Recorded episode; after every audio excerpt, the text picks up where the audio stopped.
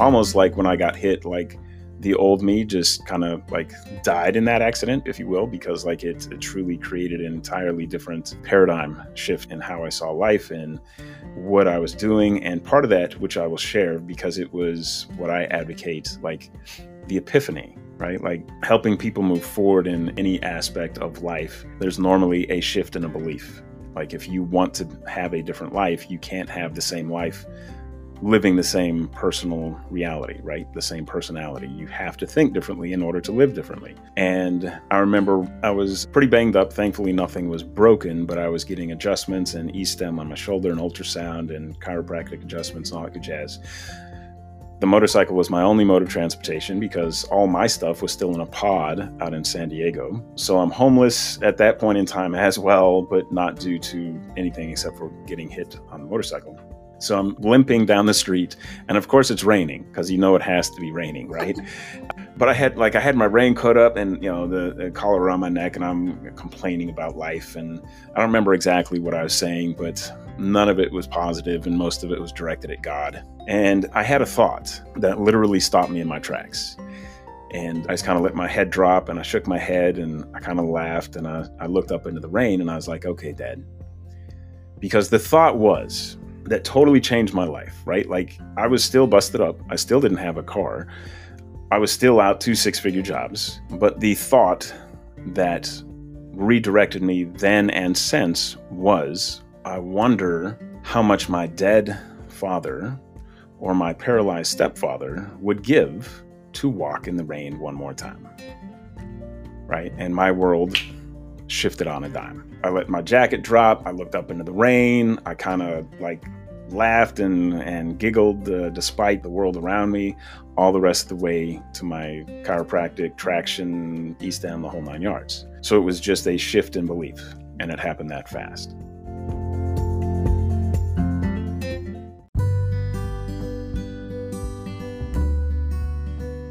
Welcome back, NodPod. Thank you guys so much for joining us for another episode of Chasing Heroin. Before I forget, I'm super excited to let you guys know that our episodes are now also available on video.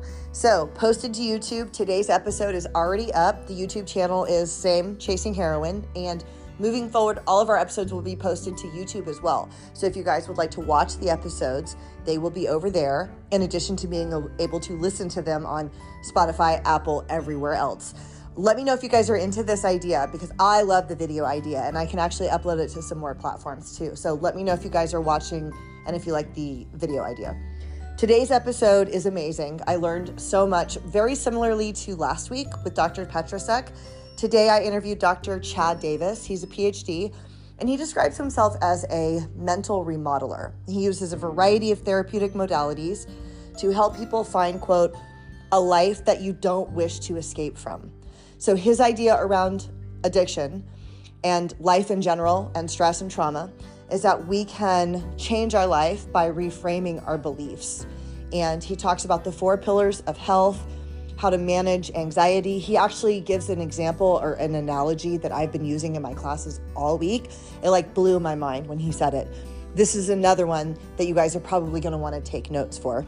He also wrote the book, The 12 Steps 2.0 Wake Up and Smell the Coffee about the very outdated incurable disease model, which we will talk about on the show. I recommend you guys go to his website and just kind of look around. He's got like the coolest information up about like places on the planet where they live the longest and have the most stress free life and what they do there. And he's just got a lot of really cool stuff on his website that I highly recommend you guys go check out. So, I think you guys are going to love this episode. You're going to want to take notes. And as always, Nod Pod, please let me know what you think of the episode.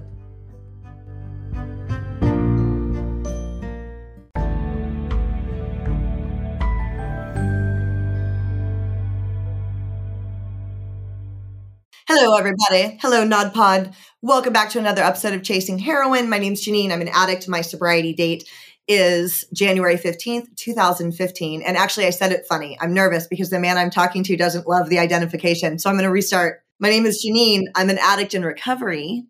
My sobriety date is January 15th, 2015. And unfortunately, Mr. Narcan Nate is not with us today. You guys can give him shit He's stuck in traffic. so we don't have Nate and he's really bummed. But he called and he gave me a couple of questions and comments for the show too, because he was actually really excited to speak with you on this episode. So you Very guys all DM him and tell him he needs to start leaving earlier. But, anyways, I'm so excited. I have Dr. Chad Davis with us on the show.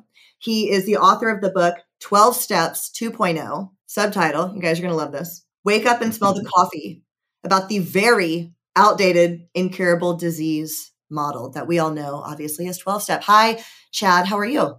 Doing very well. Thank you for having me. Thanks for being here. I really appreciate it. Do you prefer what? How should I address you? You know, Chad okay. is fine. Okay, Chad is fine. But you are a PhD, which is super, super impressive, and I love how you got there. Uh, it was a jaunt for sure. Yeah. So let's talk about how you got there little bit about you and how you got into this because I really like your story and I love the way that I feel you were called to this mission. So, why don't you explain to my audience how you came to be here with me? Okay. So, it all started in a galaxy far, far away. uh, it truly does feel like a, uh, a, different world. I grew up a little rough, um, although it's it's very similar to many that I've worked with over the last 14 years. In a nutshell, I've had four different fathers. First one was sexually abusive. Second one was an alcoholic. Third one wasn't much of anything, but my mother tried uh, suicide during that transition. And the fourth, although we get along very well now, is one of the reasons I left home at like 16 and continued to just bounce around the country. During that process, I went to 16 different schools, three different high schools in as many states. I've literally lived coast to coast from West Palm Beach, Florida to San Diego, California, and over 70 addresses in between. And that does not include the five different times I was homeless, or the times where I was just in somebody's back room or couch or floor or or whatever the case may be. Getting to where I am now was a s- stroke of fate. I was hit by a little old lady in a minivan in Tennessee because I used to do like like high end security, regular security. Like I was I was waiting to be picked up by either uh, DynCorp or Gavin de Becker and continuing with that path. And then when I was hit on my motorcycle, which is an entire other story, I came cross country from San Diego to East Tennessee on a bright red Ninja, saddlebags and a backpack. But when I got hit, I was hurt and like couldn't continue to do what I was doing. And literally that day, one of them accepted me, and the next day, the other one accepted me, and I only had like a, a week or two to report, and I couldn't even break a 45 pound bar. So both of those went out the window, which is an interesting story in itself. But that landed me in East Tennessee. That is not where I planned to be or whatever. And that also changed my trajectory in what I was doing and that opened the door, if you will, to psychology by virtue of getting into uh, helping people in recovery. That's kind of the the initial step of a little bit about me, and then yeah, I didn't set out to become Dr. Davis, and I definitely didn't set out to help people in addiction. That was not my initial trajectory by any means. Okay, so you referenced being homeless and being in back rooms a few times. And I know that the terminology that I use may be a little bit different than what you use. In fact, I was reading your book, and guys, the first thing I, I asked him on the phone, I went, uh, Yeah, you're in recovery, right? And I'm reading his book, and he's like, I hate it when people ask me if I'm in recovery. And I was like, Oh shit, that's literally the first thing I asked. So forgive me if any of my traditional questions, because I fully respect your point of view, which is that a recovered life is really authored by the person, right? Like we, we are agents of what a recovered life looks like. So please know that I fully support and respect that. So if I accidentally use a different term or something, it's it's like I said, accidental. Before you got hit by the car, had you been someone that struggled with various substances? Had you been homeless and stuff leading up to that? Or this kicked off that part of your life? No, that was um, the homelessness was not due to amazing life choices and clear head and full accountability to myself and the world around me.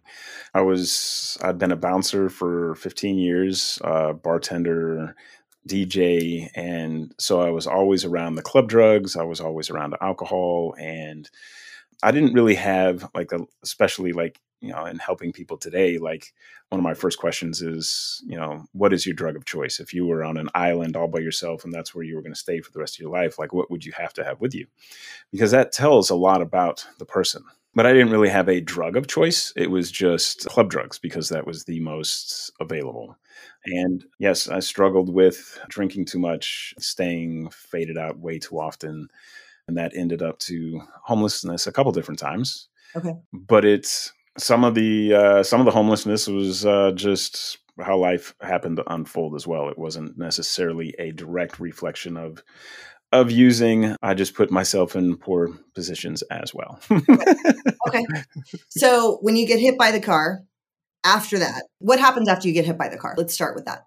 So that was the biggest transition into uh, where I currently am, my current version of life. It's almost almost like when I got hit, like the old me just kind of like died in that accident, if you will, because like it, it truly created an entirely different paradigm shift in how I saw life and what I was doing. And part of that, which I will share because it was what I advocate, like the epiphany, right? Like helping people move forward in any aspect of life. There's normally a shift in a belief. Like if you want to have a different life, you can't have the same life living the same personal reality, right? The same personality. You have to think differently in order to live differently. And I remember I was pretty banged up. Thankfully, nothing was broken, but I was getting adjustments and E stem on my shoulder and ultrasound and chiropractic adjustments and all that good jazz. The motorcycle was my only mode of transportation because all my stuff was still in a pod out in San Diego. So I'm homeless at that point in time as well, but not due to anything except for getting hit on the motorcycle. So I'm limping down the street, and of course it's raining because you know it has to be raining, right? Every good story starts with a guy limping in the rain, often in Tennessee. So there you go, yeah. somewhere in the bus yeah. south. And I'm from Georgia, so I can say that. And Nate, I believe, is from East Tennessee, so he would back me up on that if he were here. Ah, uh, see, there you go. Yeah, but I had like I had my raincoat up and you know the, the, collar around my neck, and I'm complaining about life. And I don't remember exactly what I was saying, but none of it was positive and most of it was directed at God. And I had a thought that literally stopped me in my tracks. And I just kind of let my head drop and I shook my head and I kind of laughed and I, I looked up into the rain and I was like, okay, Dad. Because the thought was that totally changed my life, right? Like I was still busted up. I still didn't have a car. I was still out two six figure jobs. But the thought that redirected me then and since was I wonder how much my dead father or my paralyzed stepfather would give to walk in the rain one more time.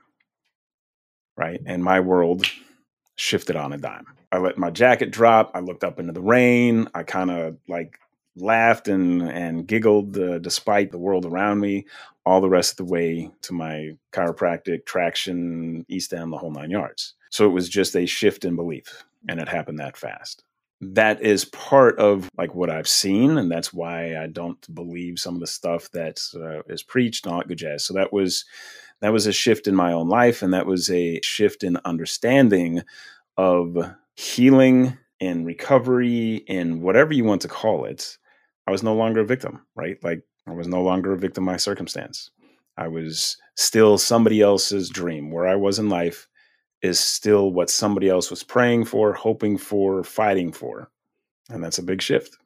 That's a huge shift. And actually, that's why that's a great example. That's why, because one of the things that Chad talks about is not loving the identifying as an addict at the top of a 12 step meeting. And I had this massive shift that the audience has heard me talk about before at about 90 days. I was a heroin addict for a long time. And at about 90 days, I was doing this gratitude meditation and I was on the deck of this, what I thought was like this crappy sober living, smoking other people's cigarettes, you know, you know, like the butts of other people's cigarettes and I was doing this meditation and I finished the gratitude meditation and I realized that I wasn't dope sick. And I got really overwhelmed with this feeling of not being dope sick, which is an opiate addict thing, right? You get sick if you don't have it. I, I know you know that.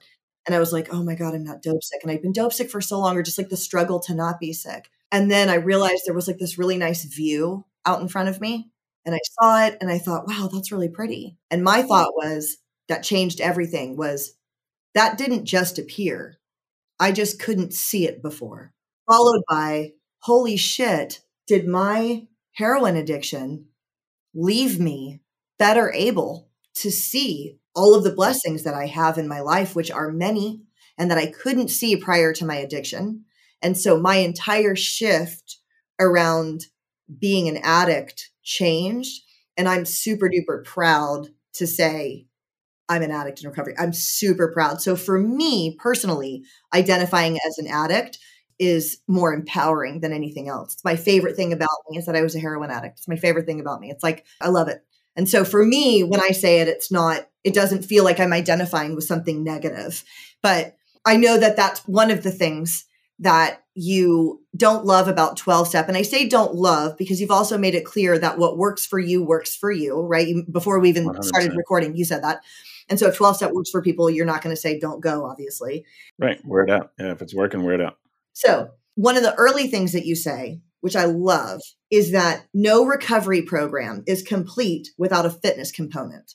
I love that. And I agree with that so fucking wholeheartedly. I just owned a spin studio that I sold recently and I still teach. I taught this morning actually. I love it. And fitness and teaching changed my life. Talk about that, why you think that that's a necessary part of a well rounded, comprehensive recovery program. Sure. Fitness and nutrition is number one, they are half of the four pillars of health, right? Move well, eat well, sleep well, and then relax well are the four pillars of health and functional medicine. So, fitness and nutrition are half of the pillars that are needed just for a healthy life, right? Like more or less mental health. It was my master's thesis and it was still the amount of motivation I had to prove that I was right is staggering. But my master's thesis was in part a eh to a lot of the people that said what I was talking about was not only not true, but detrimental to the patient. So, to prove my points, all of the research out there that most people in early recovery, and definitely most people in active addiction, are malnourished from either a borderline level to extreme levels of malnutrition. Well, we know that when you're malnourished, when there's a lot of environmental toxins in your system, the cognitive process is incoherent, right? Like the irony that most people can relate some form or fashion to, like the old frying pan commercial, right? This is your brain, this is your brain on drugs. Any questions? Most people get that. Yet they want people into recovery to think like they think. They want you to think logically. They want you to think about consequences. They want you to think about, well, your actions, what you're doing right now isn't aligning with being healthier. Be like, well, reference the commercial. That's why I'm not thinking that way, right? like cognitive performance is gone. Your ability to assess big things versus little things is extremely compromised. Emotional regulation is non existent, right? Like all those things are in the way. So, truly, like, and it's not just like you're in balance, right? Like that gets thrown around all the time. And it's not just an imbalancing, it is truly a, there was a neuroscience book that basically phrased it like this like, your brain is still giving signals but it's like a dyslexic auctioneer that could even be talking in a foreign language to the rest of your body, right? Like the information, the flow of information is compromised, broke down, incoherent. So, doing anything, fitness and good nutrition, to help rebalance your biochemicals and neurochemicals to get out of the chronic stress, to get your dopamine high again, to be able to truly function. Like remember right? Like pay attention remember be able to apply what you learned and remember what you learned is imperative if you're wanting anybody to learn new things right like i mean we know how important a good meal is before a kid goes to a test right like so why wouldn't anything that involves learning like to my point like if you're wanting people to learn differently then make sure that their learning is is on a maximum level so I freaking love what you just said. When you come in from active addiction, your brain is scrambled. And it is obviously related to not sleeping well, not eating well. There's a lot of stress in your life typically because your addiction is like, you know, causing stressful situations. People are mad at you. You might be broke. And so eating well and working out can help you get back to that place of cognitive awareness so that you can help yourself sooner. So, what would you recommend in a rehab or fitness or uh, facility setting, would you recommend in your ideal world, in your perfect facility, would you have people start walking soon or just have some sort of fitness available or mandatory? So, yes, it would need to be mandatory just to start the habit because I want to preface all of this with a story of like why more people don't because I didn't understand that, right? Because like I also have the personal training background of 20 plus years. So, helping people change bad habits to healthy habits is something that also helps in, in helping people with recovery. But humans are humans. Even people that aren't in recovery, don't have mental health issues, struggle to not have pizza and beer over the weekend, right? Like that's just a human thing. I would ask people in early recovery, right? Like I would talk to them like, so having a glass of water, just one, just start your day with a glass of water. It helps with the mind, cognitive performance, mood stabilization, energy, everything. Just one glass, even if you just had it to start the day with, it is amazing for you. But water tastes too bad. I'm like, how many stories have I heard about, oh my God, this drug was horrible. You snort it, you taste it for days, this other stuff, whatever. Like, but water tastes too bad? Stories of, you know, walking 27 miles uphill both ways with no shoes on in the snow but you won't walk around your block because it'll help you. Sitting around zoned out all day long, but you won't meditate for three minutes on purpose. And I would ask over and over and over and genuinely looking for an answer. I'm like, why is it that outside of those doors, you're the fucking Terminator? Inside these doors, you don't seem to have any idea how you're going to accomplish any of these little bitty tasks. And I really didn't get it. And thankfully, one day, one of the guys that was kind of like my poster child, if you will, like he was doing everything that I talked about, and he was in there and he's like, Chad, man, he's like, he's like, I have your answer if you want to hear it. And I was like, Yes, please, like enlighten me. He's like, Well, you know, I love you. And he's like, You know, I am here today in part because of a lot of the stuff that you talk about. You know, I do it. I have my family do it. I have friends do it. I have coworkers do it.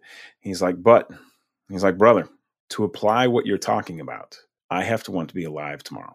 And that hit me like a like an anvil, right? Like it truly it sat me back in my seat and I was just like, wow, I revamped how I started talking to people. I revamped my entire therapeutic approach based on that true answer to that question. That when they are still that far into survival, when they they're still struggling that much to love themselves like that loving themselves is so far away that they can't even conceive it.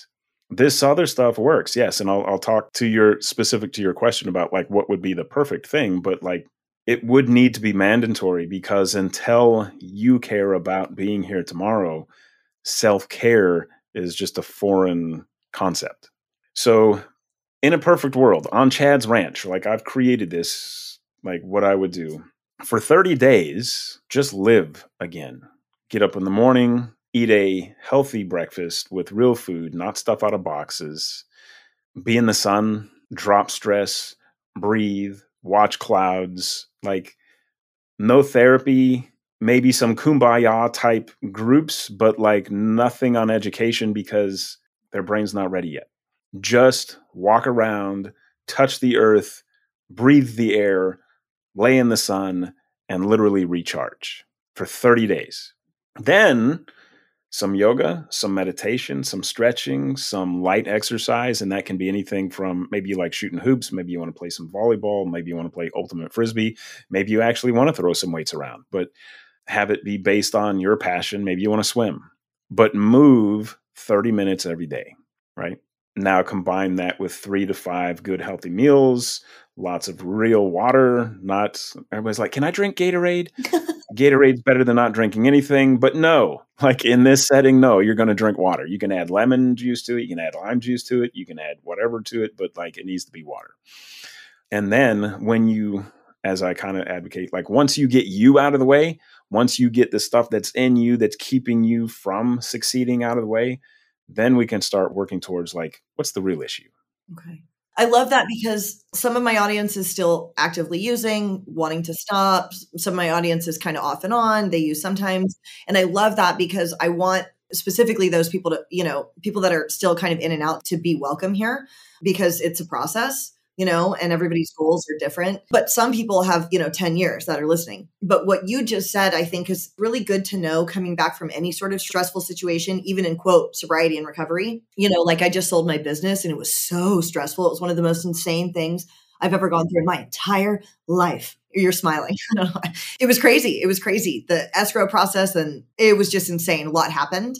Afterwards, I did take a little time to like sleep in and because I'd kind of been running the business on adrenaline for a while. It was a gym in California. My audience is probably rolling their eyes right now. I talk about this all the time, but it was a gym in California, and there was a lot of you know it, it was challenging for us here with regulations, et cetera. And so I'd been running on adrenaline for a long time, and then the sale was really weird too. The sale was kind of shitty, and so then after that, and I felt kind of losery at the time because I was like, look at you sitting on your ass. You know, your husband went through this too. He's still going to work every day. He's in construction. He's got a tough job, you know, and here you are like sleeping in. And, you know, like I took a while to get back into the place where I was teaching only because he made me. Fortunately, I've got my husband who's supportive and he made me. He was like, do not go back yet. Stop. But I would have because I felt like I needed to move quicker, you know? But what you just said makes sense. So after some sort of event that just kind of knocks you on your ass, there should be a movement to get back towards the four pillars that you mentioned. What are the four pillars again? Can you say those again? Yes. And what we're talking about is the fourth one. So move well, eat well, sleep well, and to mental health, sleeping is more important than fitness and nutrition combined. And the last one is relax well. You must take time to recharge, you must take time to de stress. And what would that look like for someone that has a full time job? Would that be taking a full day off to do kind of nothing? What would that look like for someone? So, I can write an entire book on just stress because it is when people say, well, this person stressed, well, this stressed me. Partially, stress is misused in our world, but it's definitely misunderstood. Stress is perceptual. Stress is compounding. There is physical stress, emotional stress, chemical stress, environmental stress, right? So it can be compounding not just in, well, I've got a lot of stuff going on. It can also be compounding in, I don't know if I can do all this stuff. Now, my own assessment of my abilities are stressing me out. I could have heavy metals um, or toxins in my water, in my air. I could be in a poor social setting. I could be struggling to survive. All of those are going to be adding stress right now use a substance on top of that and that is literally creating another chronic stressor even if the world is great which is people are like well i just smoked to to calm down i'm like you realize you're still toxifying your system with a chemical you're still keeping your system in chronic stress even though you feel relaxed psychologically you are still chemically taxing your system which is still perpetuating your issue so how to de stress is going to be very specific to that person and what they perceive as like what do you need to de stress from? Do you need a toxic cleanse? Maybe you're not super stressed emotionally, but maybe you have a lot of heavy metals or toxins in your water or food. Maybe you're just in a toxic environment, maybe literally like a weekend away just to be able to catch your breath and be you without being judged seven different ways from Sunday for how you choose to live your life. Maybe it is de stressing, could be finally asking for help to help clear some of the stuff off your plate. De stressing can simply be like literally taking 60 seconds, three minutes to just. Just breathe. Engage your parasympathetic nervous system put your feet on the ground and be like, yes, this is where I'm at. I'm not where I was just worrying. I'm not where I've been dwelling about my regrets. I am actually sitting right here. And right here isn't too bad. I'm safe. I'm not uh, actually being attacked. And that can de stress you.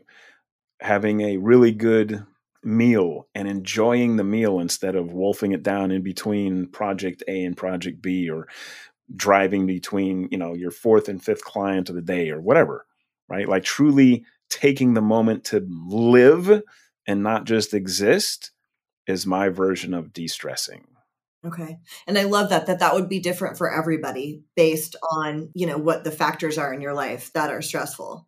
Yeah, 100%. So, let's talk about the genetic question around addiction as a disease. mm-hmm. You're starting to laugh. I'm sure you've gotten a lot of pushback on this, but of thousands and thousands of discussions, thousands and thousands of debates, hundreds of papers, all on this very topic. Yes, but I think what you're saying is still pretty close to the idea because you you reference a statement that I love: genetics loads the gun, environment pulls the trigger. 100%. I think that navigates the line because you also talk about in your book and i love your book because it gets into like neuroplasticity and the brain and i love like neuroscience and learning that kind of stuff. That's a huge part of my recovery too as i've tried to understand what it would look like to build a life that i'm not running away from and how i can cognitively implement things that i'm learning right? With that kind of stuff with neuroscience. And so i want to talk about two different things you give the pizza example which i really like but then you do acknowledge that there are different, like dopamine receptors in different people's brains that may make you more susceptible to addiction. So, can you talk about where you lie in all that? Sure, because I'll clarify. It can, if you have like, like for example, yes, one of the things that current research cites as a reason for the disease idea is if you were to happen to say to have more type 4 dopamine receptors then an opiate or something is going to be more pleasurable to you. But pleasure does not equal addiction. And this is where this is my dividing line right? Because if pleasure equaled addiction anybody anybody that did mainline heroin anybody that did cocaine anybody that did meth anybody that did anything that hits really hard would be automatically addicted to it. And that's simply not the case, right? When you understand the psychology of what goes on, and that was like under this was during my undergrad process. When you start getting into cognitive psychology and social psychology and developmental psychology and biological psychology, you understand like how the programming works and that the brain your psyche, your ego, that inner voice is actually driving you to avoid pain three times more than it is to chase pleasure. So if you understand that concept of it, then when you are using, you're not using it when you're in addicted state. The use isn't to get high because it's pleasurable. The use is used to avoid the pain of whatever that is in your life. And that's why I say if you tell me your drug of choice, I can tell you what you're running from. Really? Yeah, yes. That this is a whole I would love to do a postdoctoral study on this to prove that this is true. I don't know if anybody would actually fund it because the medical model would be destroyed by it, but Can we test that with me? Yes. Oh yeah. Yeah, we can we can run down that that rabbit hole if you wish. So my drugs of choice were meth and heroin, specifically IV use. If I could find the perfect balance of the two with IV use, what would you say was I was running from? Any type of opiate is pain. Psychological pain, emotional pain, physical pain, combination thereof, spiritual pain. Any type of upper is I don't like my life, right? Like the idea of you wake up one day and you're like, "Oh my god, this can't be my life. There has to be more to life than this. This can't be it. This this isn't me. I feel like I'm living somebody else's life. I did not end up here." And the heroin, like I said, the majority, we have 40 years of correlational research that shows this. If you're sexually abused, physically abused, emotionally abused, or combination thereof, you're at like an 87% higher chance of using as an adult. Like we know this right? And that's why i say like it's not genetic in how we think it is or how they try to push it forward that oh well their parents were you know addicts so they're an addict. Be like well looks let's look at the social dynamic. How much loving and acceptance was going on? How many normal things were going on on a regular basis? How much emotional support was there from family members who were either raging or faded out right? Like it's the antithesis of what you would need for healthy development, right? Like what we know today as if you want a child to have a really good chance at further success, this is the emotional support they need. This is the structure. This is the parenting that they need.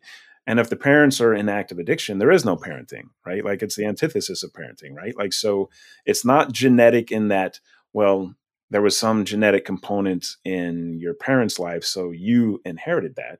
But it is in that, okay, well, we know that it's not nurture versus nature, it is nurture and nature. So if you didn't receive the nurturing that you needed and the environment didn't provide the support that you needed, where's the shocker that you went off the rails? Right. So I don't know if that answers it, but it's yes, you can have things to make things more addictive, right? Like nicotine is addictive, but that doesn't mean just because you smoke a cigarette that you're going to be addicted to nicotine, right? Like the addictiveness does not equal addiction. That is not an equal straight across correlation.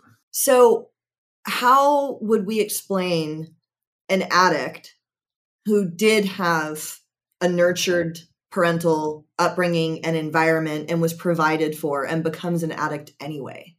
So I've actually run into a handful of those that are like Chad. Like I didn't have a bad I didn't have a bad childhood. I wasn't abused. No one beat me. This type of thing, right? You're talking to one right now. It's the same thing. Okay. I never got hurt. So we can have. I'll use myself as an example because it was my mom was not trying to do this, but like if I didn't make straight A's, I got talked to, right? So what I learned was unless I made straight A's, I wasn't enough, right? So even in a good nurturing environment, we can still be based on any number of cognitive distortions that we create about 99% of everybody I deal with in all facets of mental health is some form of I'm not enough.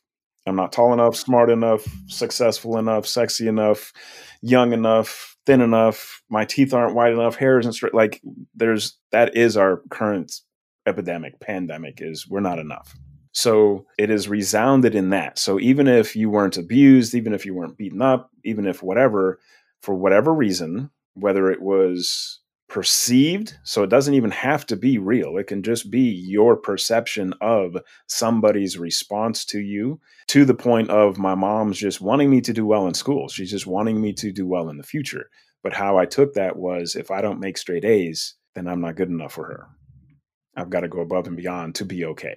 That's fair. I totally buy that. That makes sense to me that there can be all of these things that we perceive and it doesn't have to look like, because when you hear trauma, you think somebody getting hurt, you know, something like that. But there can be all sorts of things that leave these marks or leave these voids that don't necessarily look like trauma on the outside, right? Yeah, and they don't have to be true, right? Like that's the thing with your our brains, right? Like that's the scary part is understanding human development. Most kids have their worldview by the age of like six. We might still be believing in Santa Claus and the Easter Bunny, but we also understand how the world works and how we fit within the world during that time period. And unless we learn to change them unless somebody else comes up and says, hey, Santa is not a real thing, right? Unless someone challenges our belief, we just continue to believe, yeah, I'm not enough, right? Like I brought mommy this cool little picture and she shunned me away, and therefore I suck at art. And it was just that mom was on the phone and busy at the time, but that's not how we took it. It can be something that small in point of fact, but like that can create an entire paradigm shift in how you see you and how you feel about the world around you. But like that makes life and childhood, and I know what you're saying is true. That makes life and childhood so treacherous. like, you know what I mean? Like being a human being is treacherous. Like there's just so much shit that can go wrong and that can produce these maladaptive behaviors that land us somewhere where it's like, how did I get here? This is not my life. So, how would someone as an adult start undoing some of this damage, be it huge, recognizable stereotypical trauma or be it perceived traumas as a kid? You know, say we're past our 60 day point, right? We're at Chad's Ranch, we're past the 60 day point. How does one start the process of healing? Slow down, just breathe. Like, we can't become aware of what's going on in our life until we get out of fight or flight. when we are in fight or flight, we are truly stupid, right? Like that's I've done an entire like it took up two wall-sized dry erase boards of the flow chart of what happens both to your emotional regulation, your perception, your dopamine, the whole nine, just from chronic stress. Right. Like when I say I can write a book on stress, like I, I mean that. Like we ignore it, but it is literally destroying us from the inside out. Right. Like that is the science of psychoneuroimmunology. Right. Like that is the science of stress will kill you. So to become aware of things, we must first get out of fight or flight so we can become aware of things. And by what like an example of that is is you're not hardwired to be critically thinking when you're stressed. If T-Rex is chasing you or a lion is chasing you across the Serengeti, you aren't wired to stop and be like, I wonder if he ate before he caught me. like is he full? is he just going to run past me? That's not how we're wired.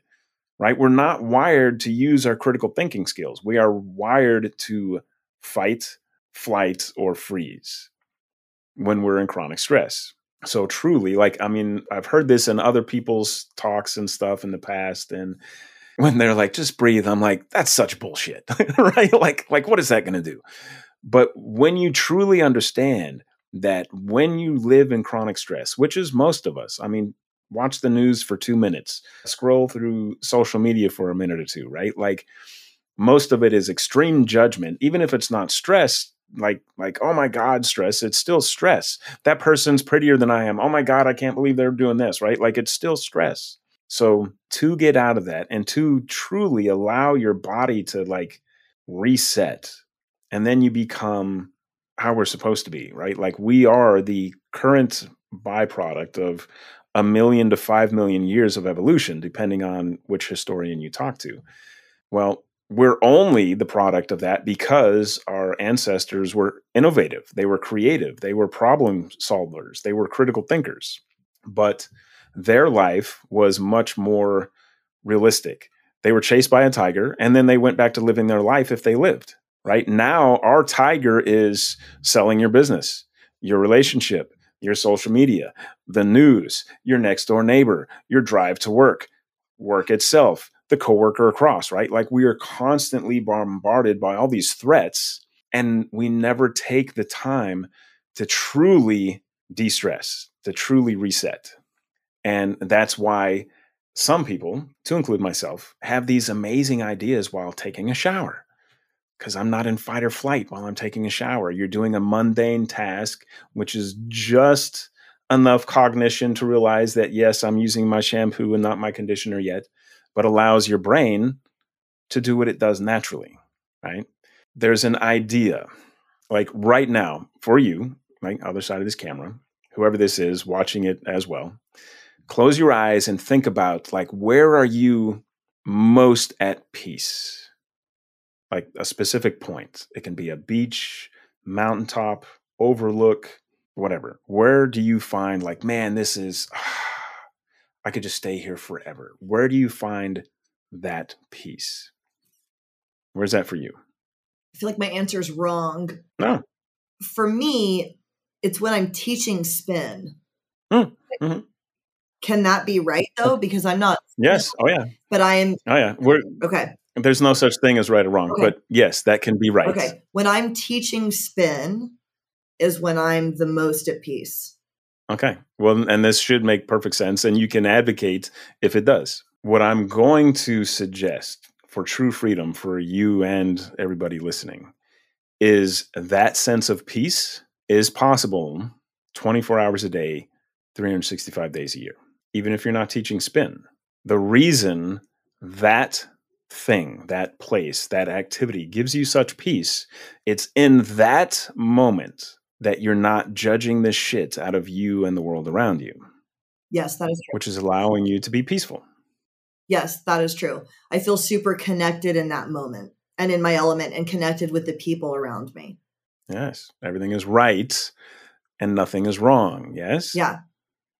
So when we're not at peace and we're trying to find peace, the only thing that needs to happen is we need to quit judging that it's wrong. Okay. And that's a perception issue, like you said. 1000%. Now, as others advocate, that doesn't mean that it's not that it can't be painful or challenging or difficult or outside of your preference, right? Like that doesn't mean that it's all unicorns, fairies and butterflies. But you yourself stop suffering when you quit judging that what's going on is wrong. Just like myself on the sidewalk in the rain, my suffering stopped on a dime as soon as what I was doing wasn't wrong.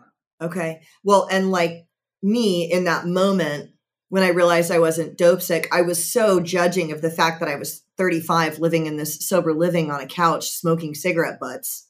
That and I remember they all smoked menthol and I was like, it's not even good ones. And I had been judging that obviously, you know. Yes. 100%. And I flipped like my perception of that. To wrap it up, how do you de-stress breathe in the moment and realize that at this moment, nothing is actually wrong. So we start by de stressing. Again, we're at Chad's mm-hmm. Ranch. We start by de stressing. Mm-hmm. Mm-hmm. Do you recommend different types of therapy as well once you're in that space? So once you've regulated, you know, nutrition, sleep, fitness, etc at what point do you start unpacking like we were talking about like the perceived traumas? So like everybody like as a therapist i've been doing it for almost 14 years now. Everybody asks like what do you you know what model do you follow? And i'm like okay. So i am a i use positive psychology transpersonal psychology CBT, DBT, REBT, LETA, IFSP, MI, like I use the entire alphabet soup. Okay. I thought you were really starting to list one. I was like, holy shit, I don't know what this is. right. The key though is like, why do I use those? I use them to question somebody else's belief. That's what I'm creating is is what I tongue in cheek call BS therapy for belief systems therapy because that's the only thing that's actually changing in any of that. Right? Like when you can have a lady and I've had this happen, you know, she struggled with theoretically clinical depression for years and anxiety and you know uh, weight issues and eating issues and all this good jazz and in one session she can be healthy did i fix her or did she just change a belief the belief was literally like she was struggling because like all this trauma and pain had happened 10 years beforehand and she had been struggling with it since and she's you know abused, very poor relationship, this and that. And she's sitting there and very, you know, first session. So I just let her talk through it all and let her get it all out. And then she's like, Chad, she's like, I just, uh, I just don't know how I'm going to get through all this. And all I did was lean forward and asked or stated, You already have. And at first it looked like I slapped her in the face because she was obviously wanting or expecting a different answer than that. And then she looked puzzled. And then she started crying and laughing. And we talked a half a dozen more times, and that was that. She literally, her psyche was so embedded in this is who she was. This was her struggle. This was part of her validation. This was part of her own identity. And once she realized that she had already overcome that's that which she was fearing, it all just went away. Santa isn't real. So even if something is happening currently, not in your past, the fact that you're just able to sit there and verbalize it to someone inherently shows that you are managing it because there you are talking about it to a point, right? Like that's part of like acceptance and commitment therapy, right? ACT. This is the way it is and you saying that this is the way it shouldn't be is in part causing your anxiety, your depression, your anger, whatever it is. So part of it is it's a Buddhist idea, right? Like the world is pain, suffering is optional. So yes, what you're going through can be painful. It can be outside of your preferences. It can be extremely challenging. But which is more difficult to have that actual thing or to have that actual thing and be upset that that thing is going on. That's fair. it's like you're right, like that. Yeah, I heard that once before, and I've forgotten that. It's like when you're afraid about something that might happen in the future that has not happened yet. You think it's going to. It might. It might. It might. You're suffering twice now 100%. and when it maybe happens, Yes. which it may not. And the the freedom is again, and this is just the future, we can't control it and you can't dictate it. You can't predict it. You can forecast, but you can't say that this is what's going to happen. So the freedom resides in instead of dwelling on the worst case scenario, why don't we dwell on what we'd like to happen? Right? That is the freedom in it. We're not wired to pay attention to the positive. We are wired to pay attention to the negative because paying attention to the negative is what keeps us alive. So it is a conscious choice. And that, again, to the question a little bit ago about like how to do this is just breathe, just stop and breathe, get out of fight or flight. Realize that, yes, could this happen? Yes, it could. But what you're wanting to happen could also happen as well. That seems like a really simple, easy way to kind of get out of. I'm not a, you know, 12 steps got all those cheesy acronyms. A lot of them I hate, but there's one I like, which is for fear. Although I don't think this is a 12 step thing actually, but fear, future events already ruined. Mm, I like that. yes, that's That's, probably my Yes. primary fear is a future event is already ruined. It hasn't happened yet, you know, but you're right. Right. Yeah. The best case scenario could also happen. One thousand percent. And even even if the worst case scenario is what happens, how you travel between now and that event is dictated by what you choose to believe. Explain that. So this is how I use it in my in therapy, right? Like so talking to a patient and be like, okay, so because, you know, I have your address right here. I know where you live, and in 30 days I'm going to come hit you in the foot with a hammer. Now, for the next 30 days, you can either tell everyone you know about this crazy ass therapist that's going to come hit you in the foot with a hammer and like he's psycho and what am I going to do and blow up about it and be all worried and angry and upset. Or you can live every day to its fullest, live, laugh, love every day. And then in 30 days, I still hit you with a hammer, which is a better way of living. Right. Because either way, the 30 days are going to, either way, the event is going to happen. And then how do you live in the meantime? Right. 100%. Right. And since we don't know, it seems to be a much better choice to at least live in a positive now. And then if whatever happens, happens, you're going to have to deal with it either way. But knowing what we know about stress and critical thinking and innovation and problem solving skills, if it were actually to go sideways and we weren't already stressed about it, we would have better tools to manage it. Because we hadn't been living in stress leading up to it. 100%. Ugh, ah, that's such an, that's such, I don't want to say better, but it's kind of better. That's like a better way to live, but it's really Yes. hard. I'm very bad at yes. that. Well, it's because, again, we are hardwired to pay attention to the negative. And that's, again, understanding how we actually are. When you understand human psychology, unraveling mental health and addiction is, it's more of a like, duh, like, of course, this is where we are, right? If you understand that 95% of your day is unconscious and subconscious thoughts, you're not actually thinking about what you're thinking about. You're running on automatic old routines. That's one of the reasons it's so hard to change is because you're trying to change your entire life with 5% of your attention, which is why breathing and meditation and focus and learning how to get more of that under your control is so imperative. That's number one. But also understand that 80 to 90% of your thoughts are the same thoughts as yesterday, which is why we don't make things change because we're thinking about the same shit. But 80% of those are negative, which is why we tend to be so negative because we just keep reliving those same negative things. Oh, this is going to happen. This negative things is going to happen. Well, this negative thing's going to happen in the same way, just in a slightly different situation, right? Like we just keep perpetuating our past and wondering why things in our life aren't changing. So, how can we change some of our thoughts? You mentioned meditation, and you said in the book very briefly, you said meditation really affects the prefrontal cortex. Is that right? Mm-hmm. Yep. Ah, yes. okay. 100%. So- yeah, yeah. Is that how we would start to change the 80% of the thoughts that we're, or the 90% of the thoughts that we're having all the time, all the time, all the time? Like, how do we change that? So that's um, I'm actually doing a master's class on that tonight. That very thing because that is the magic of meditation. Everybody thinks of meditation, well, not everybody, but most people, when they think of meditation, they think of like the lotus position and like hum and peace and all that jazz. And that is part of it. Like de stressing is definitely part of it. But the magic of meditation is learning to get into your subconscious programming, which is getting into a state of theta, which is basically self hypnosis, right? Like that's that dream state where you're the passenger of the car hopefully not the driver, although it has happened in the past. You're awake, but not really. Like you know stuff's going on. You can hear the conversation of the radio, but you're also kind of daydreaming at the same time. Like that's theta. Now, when you can get into theta and realize you're in theta, that's like getting into a computer programming and changing the source code.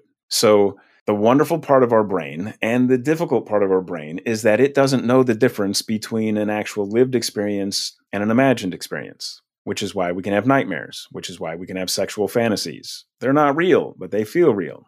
So you get into a meditative state. You start by breathing. You center, you calm down. You get your focus and attention on how do you want to live? What does that look like? What does that sound like? What does that taste like? And then have a sexual fantasy, if you will, about how you want to be. And you will literally start creating the neurological wiring to create the person you're wanting to be without being that person yet. And some people think that that's an impossibility, but actors do it all the time. Are we not different people around our spouses or your boss or a religious leader or kids or grandparents? We already act differently in our world. All we're doing is creating one more psyche of someone we haven't been yet. But we're making it real enough in the brain to literally have the neurons fire and wire together to create ways of looking at life, ways of reacting to life that are already hardwired in. So when that event actually happens, you have a real hardwired reaction of how you want to react. So that subconscious programming is what you're installing because that's what we run on. I love that. So we can actually change our software or update. We need to need to update if we're running on like AOL. update yes, your software. One hundred percent. So yeah, one hundred. What type of meditation routine would you recommend for a beginner? Where do they start, and what would you say? How do we start? So there's two things that I have all my patients do, and they they start day one because until you have some ability to focus none of this matters because most of us have the monkey brain right? Like it's jumping around or like a kid running around in walmart like it's just running around everywhere tearing stuff up. Start counting your breaths. That's number one. Every and i mean every time you're conscious of it sitting at a red light standing in the grocery store cleaning the toilet brushing your teeth at night whatever when you are conscious of oh yeah chad said i need to be counting my breaths just count your breaths whatever you're doing, you don't have to say it out loud. You breathe in, you breathe out. In your head, there's one. Breathe in, breathe out, head, there's two. Breathe in, breathe out, head, there's three. Just start paying attention to you. That will do tons of stuff, just that in and of itself. The other is start programming yourself to do the work. So, in the beginning, if you don't take any time to do any type of mindfulness or meditation or breathing stuff, sit down for 30 seconds put it on your watch that at 301 I'm going to sit down for 30 seconds. And if you can do that because people have a hard time just doing that, if you can do that, next time do it for 2 minutes. Next time do it for 5 minutes because part of the process is just doing the work. Just sit down.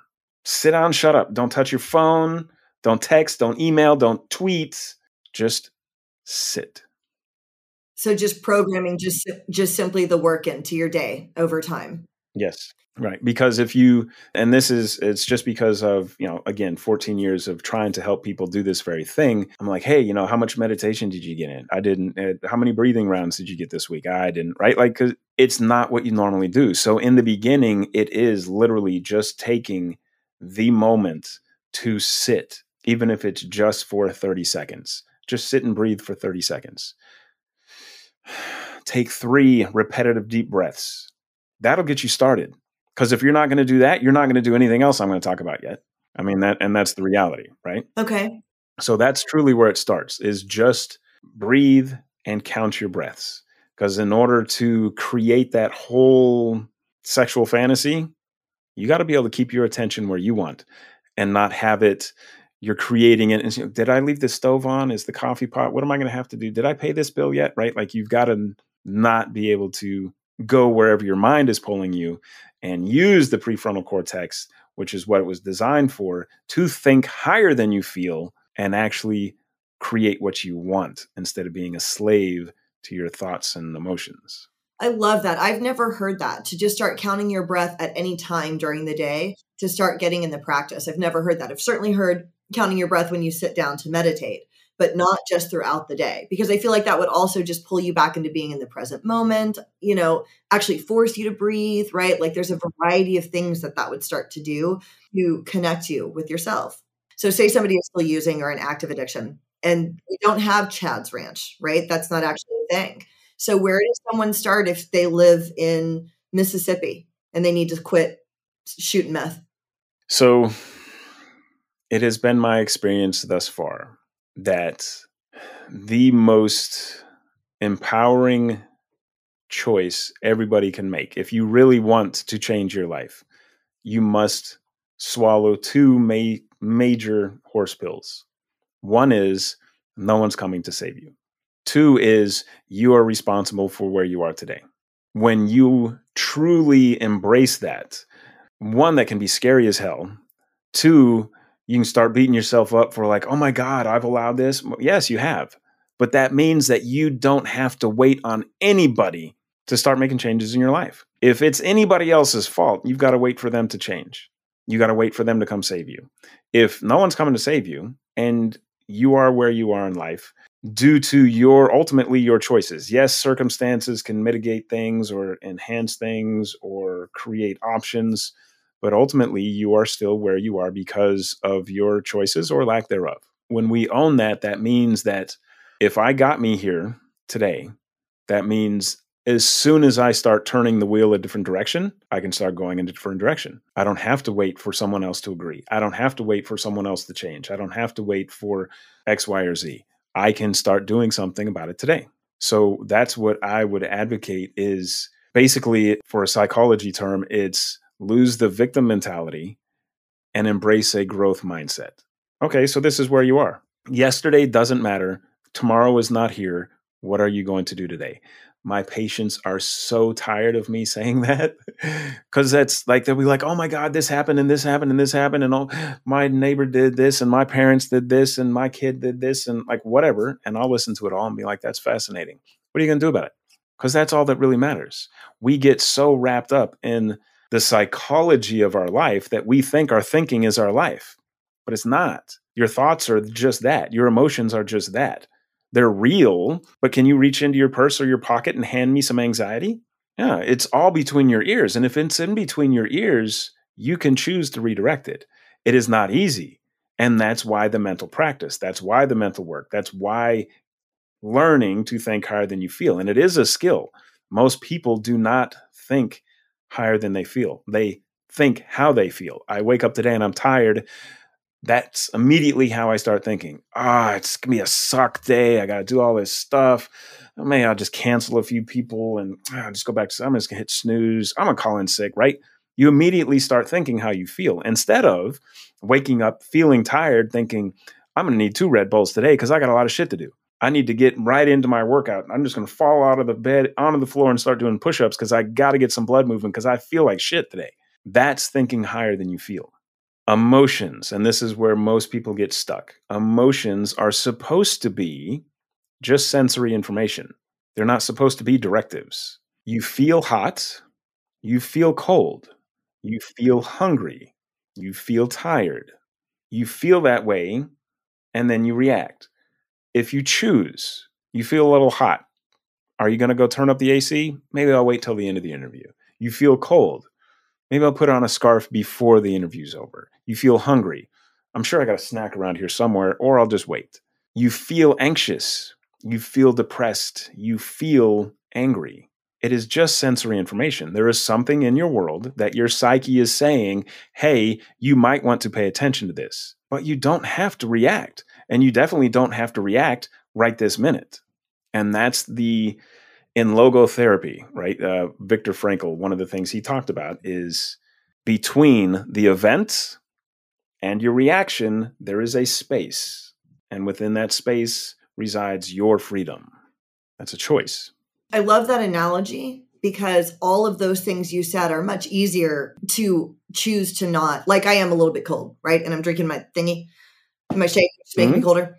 Yeah. But we're, yeah. you know, it's an hour, you know, or it's an hour and 10. We're going to wrap up soon. I don't need to stop this and break contact and get it. I'm choosing, I don't need to grab a jacket right now. And I love that we could look at anxiety in the same way. Like, uh, I'm cold, but I don't have to do whatever. If I'm anxious, I don't have to do whatever. I don't have to scroll TikTok for an hour because I'm anxious. I don't have to do that. It's just information, not a directive. Correct. That's the way it's supposed to be. And then you can be like, okay, well, I'm anxious. There's something going on in my world. What do I need to do about that? Right. Again, okay, so I feel depressed. I feel anxious. I feel angry. Okay, well, what are you going to do about it? Because that's the only thing that matters. And what are you going to do about it right now? You can't do something about it in 10 minutes. You can, but that's something else you can do in 10 minutes, right? Like that's a future thing. You're not there yet. We're never in our future and we can't fix the past. So why do we get so wrapped up around the axle about those very things? So, my last question, and then we'll wrap this sure. up. Yeah, yeah, fire away. So, because I know that you've said that you're not necessarily anti 12 step, there are some benefit to it, like going to meetings, stuff like that. Again, same example someone who lives in, I don't know why I'm picking Mississippi today, but Mississippi. AA is what's there, NA is what's there. Do you recommend going, or how would someone start a recovery process in their local neighborhood? I am an advocate of positive anything is better than negative nothing. Okay. Right? Having some support, having some direction can be better than not having any. However, saying that, 75% of people in addiction recover all by themselves without any professional help, to include that of AA and NA. So you can do a group, you can go to AA, but I also advocate, just like I do in my book, none of this stuff that I'm talking about is like highly classified government documents. I didn't translate any of it out of Aramaic or Sanskrit, right? Like, educate yourself. There are tons of really good speakers out there. There are tons of, you can get free textbooks on PDF. Like, you can learn psychology all by yourself if you wanted. In today's world, there is information all around you. And I would advocate, because I know someone, I heard it in my head already. Yeah, but some of that's bad. So is some of the information in AA. So is some of the information from your sponsor, right? But at least start learning something. I, I talk to my patients all the time. I'm like, this is your issue. I'm good. Like, what have you read this week? Right. Like, I've read four papers to just expand my own knowledge. How much have you read this week about your issue? Learn about it learn about addiction. I'm amazed at how many people in addiction don't know anything about addiction except what they can spew back from what someone else has said about it. Right. So educate yourself. You can learn on YouTube. You can learn on watch impact theory, watch TED Talks. I mean, there's like a million different TED Talks on everything from addiction to, uh, to anxiety to depression, PTSD, right? And those are theoretically some of the better stuff out there. They're experts in their field talking about cutting edge stuff in their field. So go to a meeting, balance some of that meeting with some of your own research. Don't be afraid to question and don't take anything, to include my stuff, at face value. Learn, empower yourself, right? Like that's that growth mindset. Don't just do what I say because I said do it. Learn about it. And then if what I say jives with what you're learning, apply it. So when they are doing 12 step efficacy studies, how do you do that? Because it's anonymous. And I've never been asked in my life, no one has ever, because I've gone to four rehabs, I failed out of each one. So if you're going by rehab, I would be a loss. I would be a failed statistic. But I got eight years. And no one has ever asked me, my husband, or anybody else I know in 12 step, which is a lot of people. I've been doing this for a long time, longer than eight years I'm like, I never asked. I'm like, has anybody ever like called you or like got you outside of a meeting and said, hey, how's this working? How do they measure the effectiveness of 12 step? in a very, very, very biased manner. Yeah, because they can only talk to the people that are currently in the rooms. And something that I've learned painfully so research on humans is very difficult. Now do research on humans and mental health, and it's extremely difficult. Now do research with humans and mental health with addiction issues, and you need an act of Congress to do that study. So the couple that have been done were on small groups and they talk to the people that are in the rooms. And of course, those that are in the rooms tend to like it and tend to be doing pretty well. And that is the exact issue is in real science you have follow-ups. You find those people that were in it. You do a larger search within the population right? Like you like to do a real thing on aa you would want one in every state. You would want independent studies for men and women. You would want independent studies for the different age brackets. And only then you could say that it was correlational because the human construct is simply too complex to say that yes, their recovery was just based on AA because there's too many other factors, right? right? Like that's again, like I had this great idea. Like I was going to do my study for the, you know, your drug of choice, and I can tell you what you're running from. Too many factors, too many factors to be able to do a true clinical study and narrow it down to this is the thing or this is not the thing because you can't control for all the other variables, right? So it is very biased. It is not a real picture of the world. It is a snapshot of that group at that time with that facilitator. Okay, but there have been a few studies with AA groups in different places where they have been able to speak to the people. And to me, though, what you just said, I take from that more positive than negative because you hear so often people are like like i hate this. There's this one guy we've been battling about this for years in one of my ha meetings. Every time he shares he's got like 12 years. And every time he shares he said he stands up and he's like look around the room you know that look to your left look to your right. One of them is going to die. You know there's no one here from when i started blah blah blah. And i used to think that and the reason i think that that's so fucking dangerous is because when I was there and using, I would have thought I would have been that person. I'm like, you're telling me it doesn't really work. Like, I don't like the stats on how hard it is to get clean because what I believe is that 100% of the people that want to have a chance. Every single mm-hmm. person has a chance. Every single person. No one is destined to die.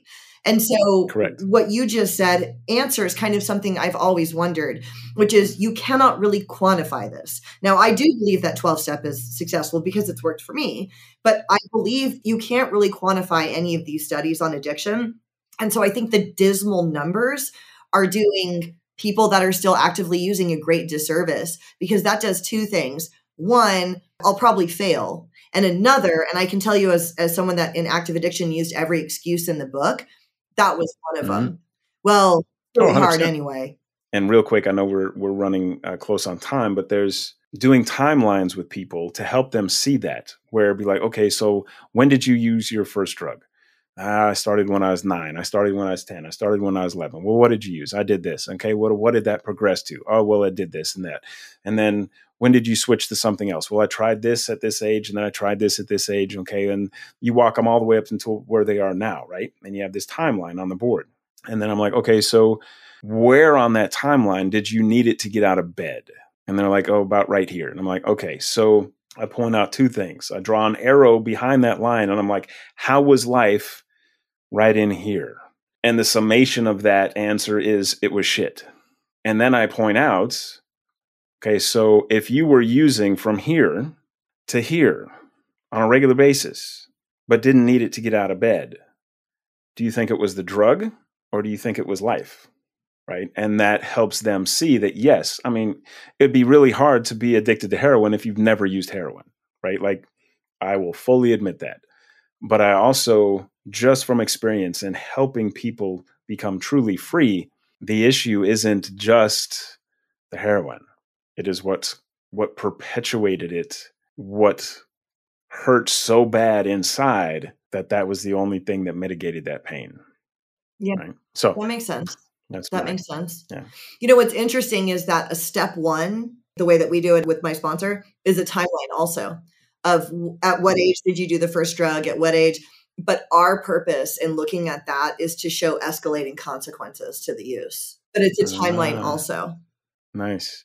See, I use it for the instead of ex- escalating consequences, I look at as so imagine if you would have dealt with whatever was haunting you here instead of letting it compound to now you have this that was bothering you and now these things are bothering you and then now these things are bothering you on top of all those other things and now life really went sideways and it's almost like you're drowning because you've got a lifetime of stuff that you've been dragging behind right. you yeah yeah and that's where my work is is you can't change it but as soon as you don't care about it right, like as soon as it doesn't own you you're free. And that's that was my story in the back of a homeless in the back of a truck next to a river. I was just free. So, where could people connect with you? Your social media, your book, where can people find you if they want to connect with you further? So, you can find my book on Amazon under uh, Dr. Chad Davis, The 12 Steps 2.0. I have a website that I've had up for eight years, nine years now, called Fearless Recovery. It's at www.fearlessrecovery.weebly, because it's a blog site.com, and is currently under mental remodeling, because that's what I feel like I do. I just help people remodel their mental state. And the same for Instagram at mental remodeling. And the overall message to include the the title page of my website is I just want to help people create a life that they don't need a vacation from. I love that. I think that that that makes sense, you know? So, well, thank you so much for your time. I really, really, really appreciate it. I think that my audience is getting, I got a lot from what you said, literally just like sitting here. There was actually something I was anxious about while we were talking. And I realized, you know what, if that thing happens, I still will have to deal with it when we're done. But I could have also been mad at myself for being distracted during the interview. So I actually literally used that like while we were talking. So I appreciate it. hey, yeah, you're very welcome.